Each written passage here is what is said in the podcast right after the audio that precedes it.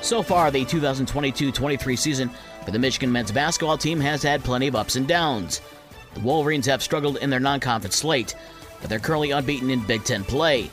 That trend continued on Wednesday night when Michigan faced Penn State at Crisler Center. Hunter Dickinson had seventeen points and Jett Howard had fourteen in the Wolverines' seventy-nine sixty-nine win over the Nittany Lions.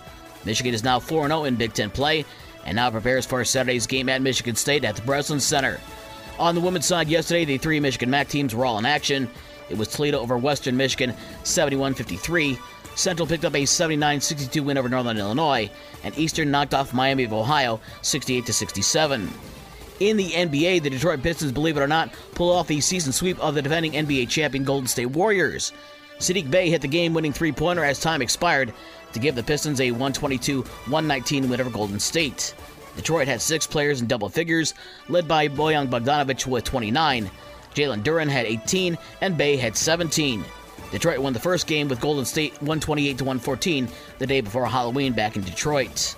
Kevin Durant led Brooklyn with a game-high forty-four points, but it wasn't enough as the Bulls beat the Nets one twenty-one to one twelve in Chicago last night. DeMar DeRozan and Patrick Williams each had twenty-two points for the Bulls, who snapped a two-game losing streak. Nikola Vucevic had a double-double for the Bulls with twenty-one points and thirteen rebounds.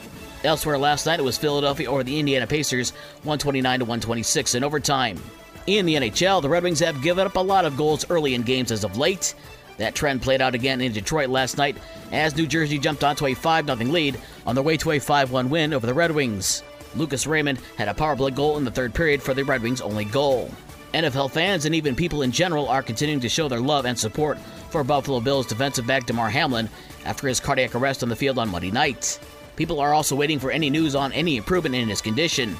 Hamlin's marketing rep says he's moving in a positive direction and in his recovery, but is still in critical condition at the U C Medical Center in Cincinnati. In other N F L news, the Chicago Bears say the season is over for quarterback Justin Fields.